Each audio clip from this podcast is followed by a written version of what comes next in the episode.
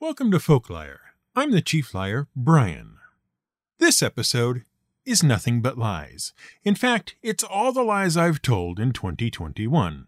That's right, the lie from every episode done so far as a kind of end of year present. The Book of Folk Liar, Chapter 1, if you like. In any case, it's all part of avoiding the December holiday rush and giving me enough time to prepare for the next year. So sit back, relax, and enjoy listening to some completely made up stories all in one go. And remember, you can support Fiddleback Productions on Buy Me a Coffee at buymeacoffee.com slash fiddleback. No guesses this time. It's all lies. Oh, speaking of lies, last episode we took a look at tales from Cajun country and presented three stories that were definitely entirely Cajun in origin. You heard about the innkeeper and the cider, Foolish John, and Bouki and Lapin, two rabbits with a garden. I warned you things were going to be extra tricky this time around, and clearly I was correct. Only Whit M managed to spot that the innkeeper and the cider wasn't a genuine Cajun tale. So, congratulations to Whit on winning the luxurious mug, and commiserations to the rest of you. But thanks to all of you for listening and taking a guess. See you next year. Once, a woman sent her husband down to the sea to fish. She sent him out to fish because the cupboard at home was bare, and she didn't particularly feel like going down to the market itself. She'd been up all night mending socks, which was fair enough. The man went through an awful lot of socks, and it was very time consuming to darn them all up again. So she sent him off to do the fishing while she stayed at home resting. When he arrived at the edge of the sea, he discovered he'd left his can of bait sitting at home on the table, which was no doubt going to get him into further trouble later. Since he didn't want to walk all the way home and back again and put more holes in his socks for his wife to mend, he started looking around for something he could use to convince a fish to bite his hook. The first thing he found was a juicy, fat grasshopper. He scooped it up in his hat and looked down on it. Mr. Grasshopper, said he, how would you like to dance and shimmy and entertain the fishes? But the grasshopper was uninterested in dancing and shimmying and entertaining the fishes, and, sensing a trick, he hopped out of the hat and away down the shore. The next thing the man found was a shiny black cricket. He scooped it up in his hat and looked down on it. Mr. Cricket, he said, how would you like to dance and shimmy and entertain the fishes? But the cricket was uninterested in dancing and shimmying and entertaining the fishes, and, sensing a trick, he hopped out of the hat and away down the shore. Finally, after looking around for quite some time for something else suitable to put on a hook and entice fish with, the man found a wriggly, long earthworm under a rotted old log. He scooped it up in his hat and looked down on it. Mr. Earthworm, he said, how would you like to dance and shimmy and entertain the fishes? But the earthworm couldn't hop away out of the hat and down the shore, and instead sat there dancing and shimmying in the bottom of the hat. Which the man took to mean yes, and having found exactly the right bait, had fish for dinner that night, and nice neat socks for his feet in the morning.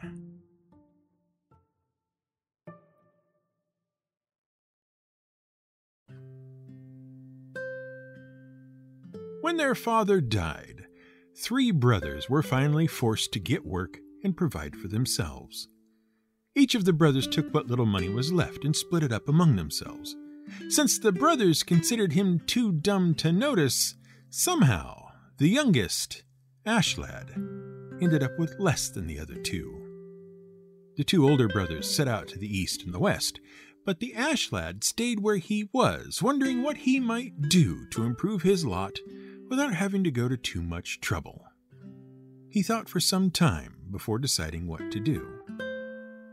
Weeks passed, and eventually Ashlad's oldest brother returned. He'd failed to find his fortune, but was confident he could trick his youngest brother out of his share of the money and try again. since the lad was such a fool. Brother, said the oldest, I've had no luck making my way in the world. I've lost all the money I had and returned poor and hungry. Uh, tell me, what have you done with your share? Ashlad thought for a moment and said, Well, I'm no better off than I was when you left. I buried the coins out in the field and am waiting for them to grow. But so far, nothing has happened. What a fool my brother is, thought the oldest brother to himself. The money will certainly do me more good than it ever will him. That night, after supper, when the oldest brother was sure Ashlad was asleep, he crept out of the house and into the field, where he began digging furiously for the coins with a shovel he found there. But not knowing where to dig, and not daring to ask his brother about their location lest his plan be discovered, he was unable to find any trace of the coins. The next morning, finding his oldest brother asleep in bed late into the morning, the Ashlad set off for town. While he was gone, the middle brother returned home with much the same story as the first. When he explained his circumstances to the oldest brother, the oldest brother told him about the money buried in the field, and both men resolved to get it for themselves and split it between them. They spent the rest of the day digging everywhere around the field, looking for the hidden money. In the evening, Ashlad returned home carrying a large sack of grain. He found his brothers in the field, exhausted, but still digging, and when he called out to them, they jumped up with a start at fear of being discovered. It's good to see you will both work hard for my money, said Ashlad. If only you had thought to work hard for your own. Never mind, though, you can both still work hard for me, for I have taken my money to town and bought this sack of grain, and if you will just take some and scatter it around this freshly dug field of ours in the morning, I'm sure we can all live well enough when the harvest comes in. And so they did. Once, when the world was young, First Man awoke one morning to find all the people starving.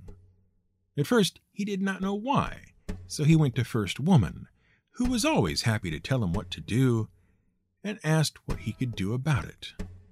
You old fool, said First Woman, the people are starving because First Salmon has gone and taken all the other salmon with him. But where has he gone, and why has he left? asked First Man. Go and look, replied First Woman, and stop getting in my way. I have chores to do. So First Man went out and came down to the river where all the people were complaining and starving. First Salmon has left us and taken all his tribe with him. We have nothing to eat and will certainly die. What can we do? I don't know yet, said First Man, but let me look and see what I can see. So he began walking upriver, looking for First Salmon and his tribe.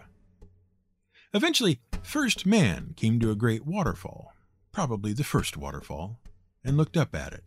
It seemed to him that something heavy and silvery hung over the edge of the first waterfall, splashing in the water, but not falling down. I wonder what that is, thought First Man. It looks a bit like First Salmon, but it's hard to tell from here. I will have to climb up. And so he did. Very slowly he climbed up the cliff face until he was near the top and looked over at what indeed turned out to be First Salmon. First Salmon, why are you not down feeding my people, who are even now starving to death? Can you not see? asked First Salmon. I am caught in a net laid across the falls by First Giant and cannot get free. I swam up here with all my family in the spring, but now that it is time to go back down, I cannot. If you don't wish to see all your family starve, First Man, help me, and I shall promise you some of my family to feed your own. Very well, I will find First Giant and get him to set you free, but remember your promise.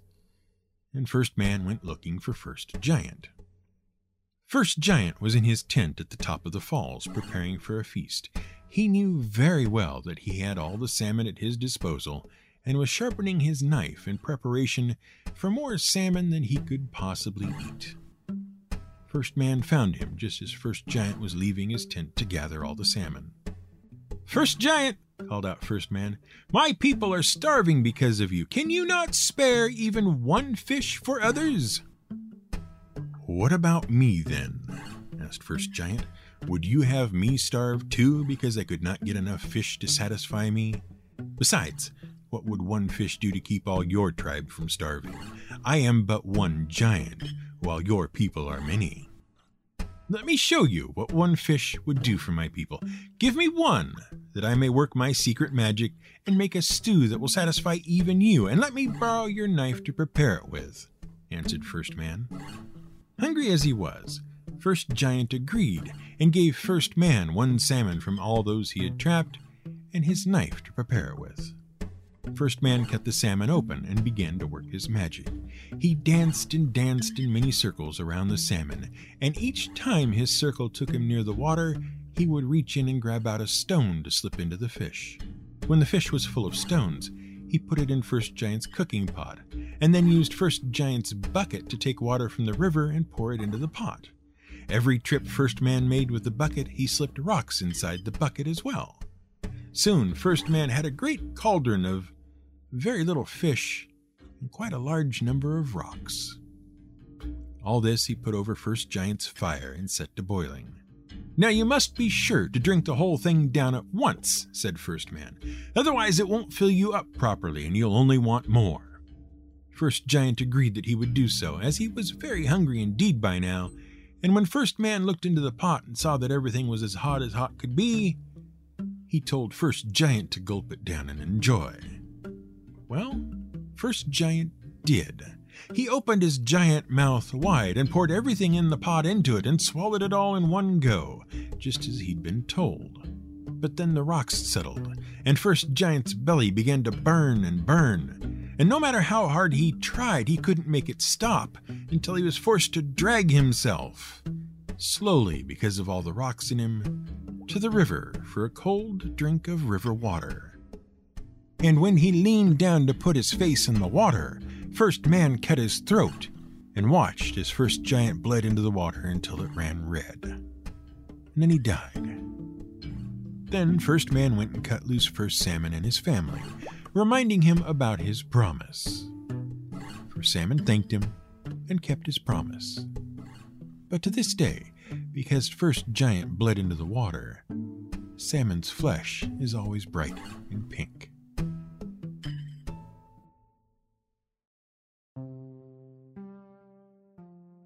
Pays to be extra careful around creek beds and wetlands.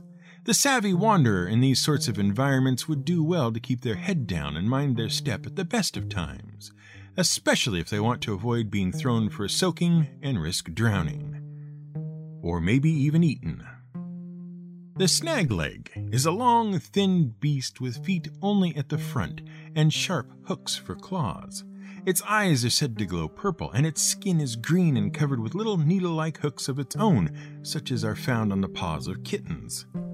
They are between six to eight feet long, and their hard, sinewy bodies are ideally suited to the preferred method of hunting. They lay in wait in the shadowy undergrowth beside pathways and game trails in areas where water is present, and when their keen eyes sense movement, they lash out at their prey and latch onto it. Being built extremely low to the ground, the snag leg, as its name implies, frequently grabs hold of its prey by the legs and wraps its entire body around the intended victim, causing them to trip and fall. Held in place by its strong grip, the snag leg entangles them with its hooks and claws, and it soon becomes nearly impossible to escape without a great deal of effort. Particularly vulnerable are those persons outfitted in wool clothing of any sort, be they socks or sweaters. What it intends to do with its catch is not entirely clear, since it is known to take both people and animals of quite considerable size compared to itself. Speculation is rife, though. Many hunters claim that the snag leg's intent is to trip someone carrying a firearm in the hope that the sudden fall will discharge the gun and terminate the bearer. Others suggest that the creature's real goal, since they inhabit watery areas, is to throw their victims into any convenient body of water and drown them. Either way, once dispatched, it is presumed the snag leg drags its victim into the underbrush, where they are then consumed. Only those with sufficient luck, or the good sense to carry a sharp knife with which to cut themselves free, stand a chance of surviving a snag leg attack. Several efforts have been made over the years to mitigate the threat of snag legs in areas where they are found. Attempts have been made to popularize hunting them, but since they return unpalatable meat and their skin is unsuitable for leathering, there's been little success.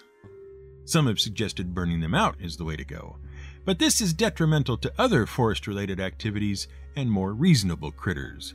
It too has failed to catch on as a method of control. The only effective and practical means of control yet discovered was invented by northern Idaho timber boss Gus Olofson in 1903. After suffering and surviving a serious snag leg attack while walking along Granite Creek surveying a new timber unit, Gus returned to camp and ordered the cookhouse stove dismantled. He then took the stovepipe to the camp blacksmith with instructions to use it as a pattern. Using the resulting metallic sleeves as a sort of oversock, he ordered his men to wear them at all times around their ankle regions, and the local population of snag legs was soon starved out. Though it did become somewhat more difficult to run clear of felled trees.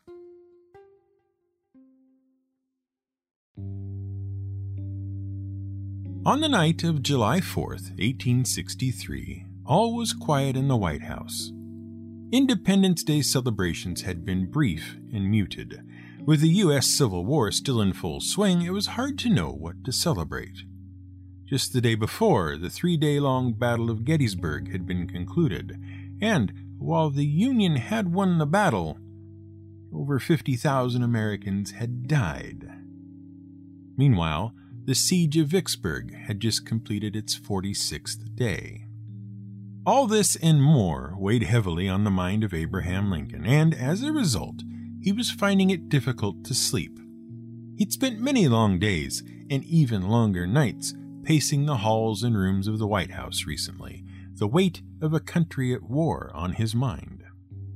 On this particular night, Lincoln had just completed his fourth or fifth circuit from the first floor east room up the grand staircase to the second floor, down to the eastern end of the central corridor, and back again. Perhaps it gave Lincoln some comfort to be able to look out the window at the end of the hall, well past midnight, and see lights on across the lawn at the Treasury Department. Salmon P. Chase possibly hard at work. Perhaps not. Lincoln turned to retrace his steps back to the grand staircase. He began to hear the sound of footsteps coming, slowly and methodically, up the stairs at the far end. Thinking it might be one of his aides coming with a message about the war, he picked up his own pace to meet them. Oddly, when the footsteps should have reached the top of the stairs, nothing was visible to Lincoln in the dim light of the nighttime corridor. Still, the footsteps could be heard approaching, this time across the carpeted floor of the upper landing, headed in Lincoln's direction. Lincoln, thanks to his wife Mary Todd, had become something of a spiritualist. While disconcerting, disembodied footsteps were not a cause for fear for Lincoln, rather for curiosity, and so he continued to approach the source of the sound. As he neared the location of the slow tread on the floor, an indistinct gray figure began to take shape from out of the darkness. It was tall and thin, and seemed to be dressed in funeral wear. The face was impossible to decipher at their present distance, but there was something about the overall shape of the figure which seemed familiar to him. As they neared each other, the figure never quickening its steps, seeming as it appeared to Lincoln to be deep in thought, it suddenly became clear to him who this apparition was. What Lincoln was seeing was himself, dressed as if attending a funeral, but concerned even so with matters of state. As they neared each other, the ghostly Lincoln turned aside and entered the room leading to Lincoln's own bedroom. As Lincoln followed, his other self faded from view. For a few moments, Lincoln contemplated what this could all mean. Was it a premonition of death? If so, whose? If not, what else could it mean? Or was it but the imaginings of his overworked mind? Whatever it meant, whatever he had seen, Lincoln decided to follow the one piece of concrete advice he had given himself in the brief encounter. He went to bed. In a certain kingdom, in a certain land, there lived a bear. It was but a little bear, still young and inexperienced.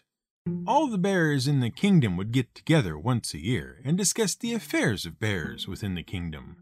And each year the little bear would meet all its aunts and uncles and cousins and nephews and sisters and brothers and every other bear there was.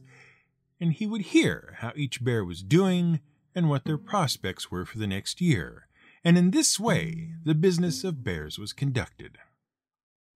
However, at the end of each meeting there would be a long pause. When Little Bear asked about the long pause, he was told it was for all the bears who didn't make it to the meeting that year and wouldn't be coming ever again. But why won't they come to the meeting again? he asked one of his many cousins. Because they grew up to be big, strong bears and then went away. The people came and saluted them for being so big and strong, and then gave them a log ride, and they had so much fun they never came back.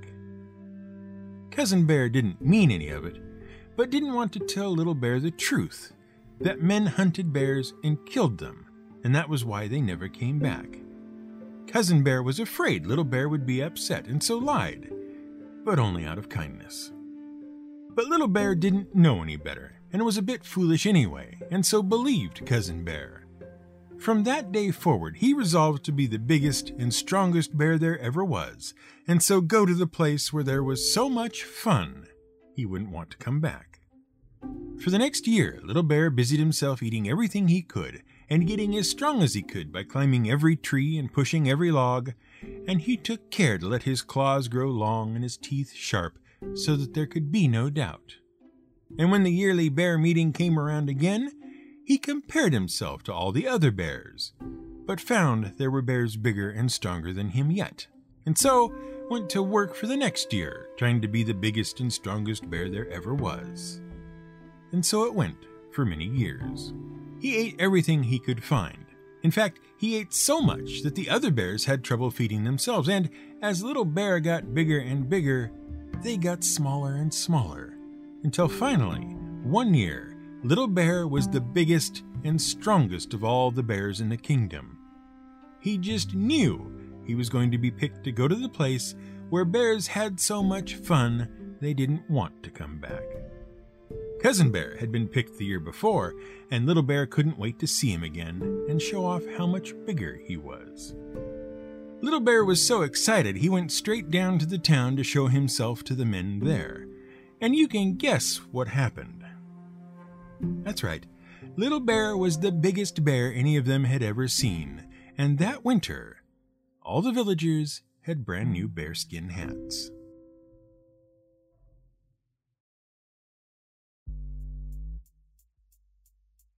The other day I sent the Baron a letter concerning a bit of minor mischief my cat had gotten into. This was his reply. Your interesting missive has reminded me of the time I found myself stranded on the Indian continent with nothing more than a hat pin and a container of peanut butter from Suriname with which to survive a series of vicious tiger attacks and rescue His Majesty's forces then under my command. I was stationed in Punjab as part of His Majesty's Expeditionary Force.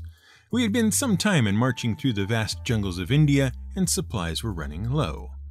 Men were beginning to starve, and already some errant nibbling had occurred. Being the most sound member of our group, I was sent out to secure supplies for the rest of the men and myself. I selected the next three most able men to accompany me, two of whom had been reduced to but one leg in the company's efforts to stave off starvation. Still, they were the most hale and hearty of the bunch that remained, and we set out to bravely rescue our fellows if we could. We took with us the last remaining half tin of peanut butter with which to sustain ourselves in the hopes of returning with a much greater reward.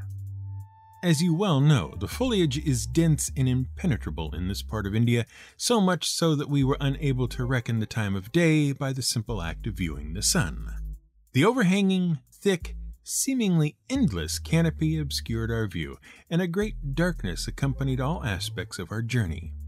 Frequently, the only light we had to see by was the glow of healthy optimism that pervaded our faces, and even that was beginning to fade from the faces of my companions, though, of course, I myself was undaunted. Where the Baron goes, so too does hope. It soon became obvious to me that we must determine the time of day and thereby gauge our progress, and so make the journey by the most direct possible route. For if the companions in my presence were losing heart, how much worse must it be for those denied my constant association? I ordered one of our group up a nearby tree, which I judged tall enough to peek above our concealing layer of foliage. Instead of the swift accomplishment of the task I was accustomed to, he complained bitterly about the difficulty of the climb, having been one of those who had earlier made a noble sacrifice to save us from hunger. I therefore sent also a second one legged man up the tree with him, impeccably reasoning that between the two of them they had just enough legs and twice as many arms as required for the task, and so the ascent should be at least half as easy as it would have been for my fully equipped man. Upon achieving the top of the tree, both gentlemen raised an unholy ruckus containing many words and phrases unsuitable to the mouths of men in service to the king, and sure to damage even your coarse sensibilities. Therefore, I shall refrain from reproducing them here. They let go their grips upon the limbs of the tree and plummeted to the ground, breaking one leg each. Fortunately, it was the leg they had already lost, and no harm was done to us though I did hear later that several of the men left behind at camp developed mysterious kinks about their abdomens, which took several weeks to return to normal. After admonishing the men about their language, I inquired as to the cause of their terror. These two normally stout hearted men were notably ashen and could only babble incoherently, as if some great fear had come over them. Finally, resolving myself to put an end to this matter, I began an ascent of the tree on my own, not knowing what I would find. Taking firm grip of my boots, I pulled myself straight up into the air by my bootstraps, and several feet up along the trunk of the tree, thereby coining that now well known phrase. Reaching the limits of even my own prodigious strength, I then reached out and grabbed hold of the trunk to continue my climb. I made short work of the intervening distance and cautiously interposed my eyes above the topmost branches. I instantly ascertained that we were well past the hour when all good and honest men should be abed. They say honest men sleep best, and as if to prove the matter, I immediately broke into an expansive, all encompassing yawn. If anyone should have been at his rest before now, it was most definitely myself. It was well that I did so, though, for nestled in a small group atop the very same tree was a pack of the most foul, vicious Indian tigers any man could hope to encounter. They too had climbed the tree in order to decipher the time, for tigers prowl at night, and it would not do for them to be out in the daylight where they may easily be seen. They were a hungry lot, perhaps even as hungry as ourselves, though in the brief moment I had to see them, they did seem to be in full possession of their own limbs.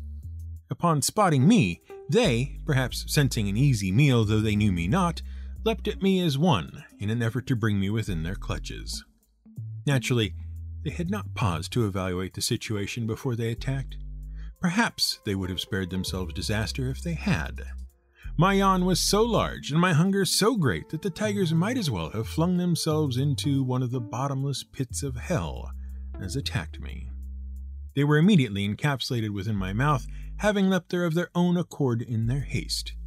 Reflexively I swallowed, and, though the fur of their body did tickle somewhat as they passed my tonsils, they soon found themselves within my stomach. Four tigers in all entered my throat, and not one remained atop the tree.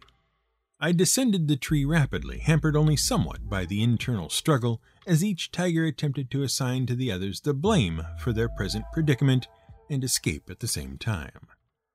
Their roaring and howling was something of a distraction, as was their constant nipping at my insides. It seemed to me that if it were allowed to continue, I might eventually suffer sufficiently to require some bicarbonate of soda, though no local sources existed, and it would therefore entail another expedition entirely, one which I was not prepared at that time to undertake. I climbed swiftly down and rejoined my men, keeping my jaws carefully shut lest one should escape, I explained, by means of a sign language of my own invention, the situation to my fellows. They were intelligent men and quickly understood what I would have them do. They brought me the half jar of peanut butter, and I took from my hat a 10 inch hat pin that I kept about my person for just such an occasion. Handing the jar to my single two legged companion, I waved my other companions, one to each side, where they took firm grasp of my belt. Once ready, I gave the sign to start my plan. As my two monopodal fellows tightened the belt about my waist, the tigers began to rise up out of my stomach and into my throat. Opening my mouth only slightly, my man with the jar could observe the flashing teeth and gaping maws of the enraged tigers.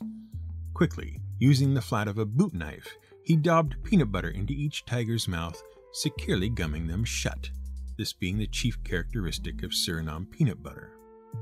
Once all the tigers had been subjected to this treatment, I began jabbing the hat pin down my throat, forcing each tiger back down and into my gut once more as the men on my belt gradually loosened their hold.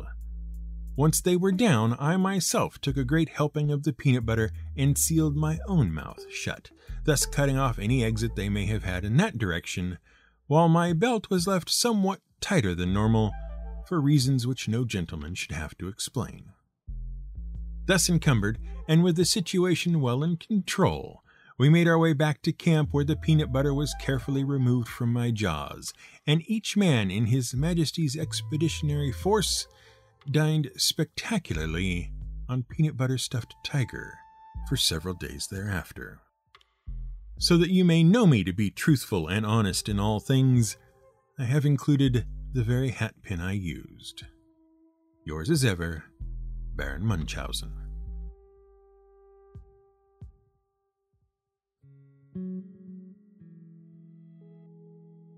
In the back of the back bayou, there was a man who ran an inn.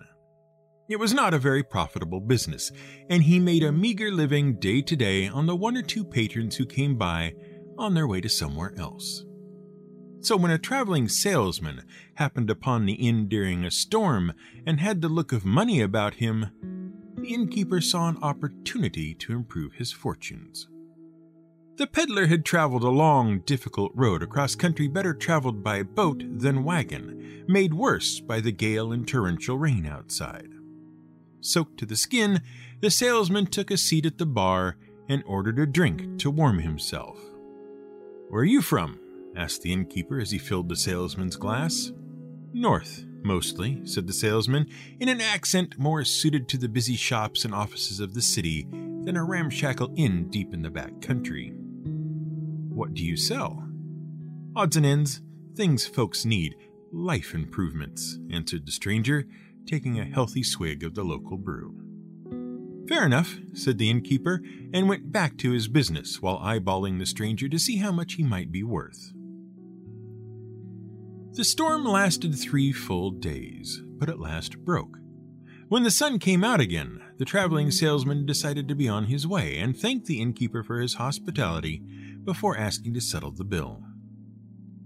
Now, the innkeeper had no reason to suspect he'd ever see the salesman again. After all, he was a stranger in these parts and only sought shelter at the inn because of the storm. So there couldn't be much harm in overcharging the man and the innkeeper set the price for three nights' shelter at $10, nearly twice the going rate.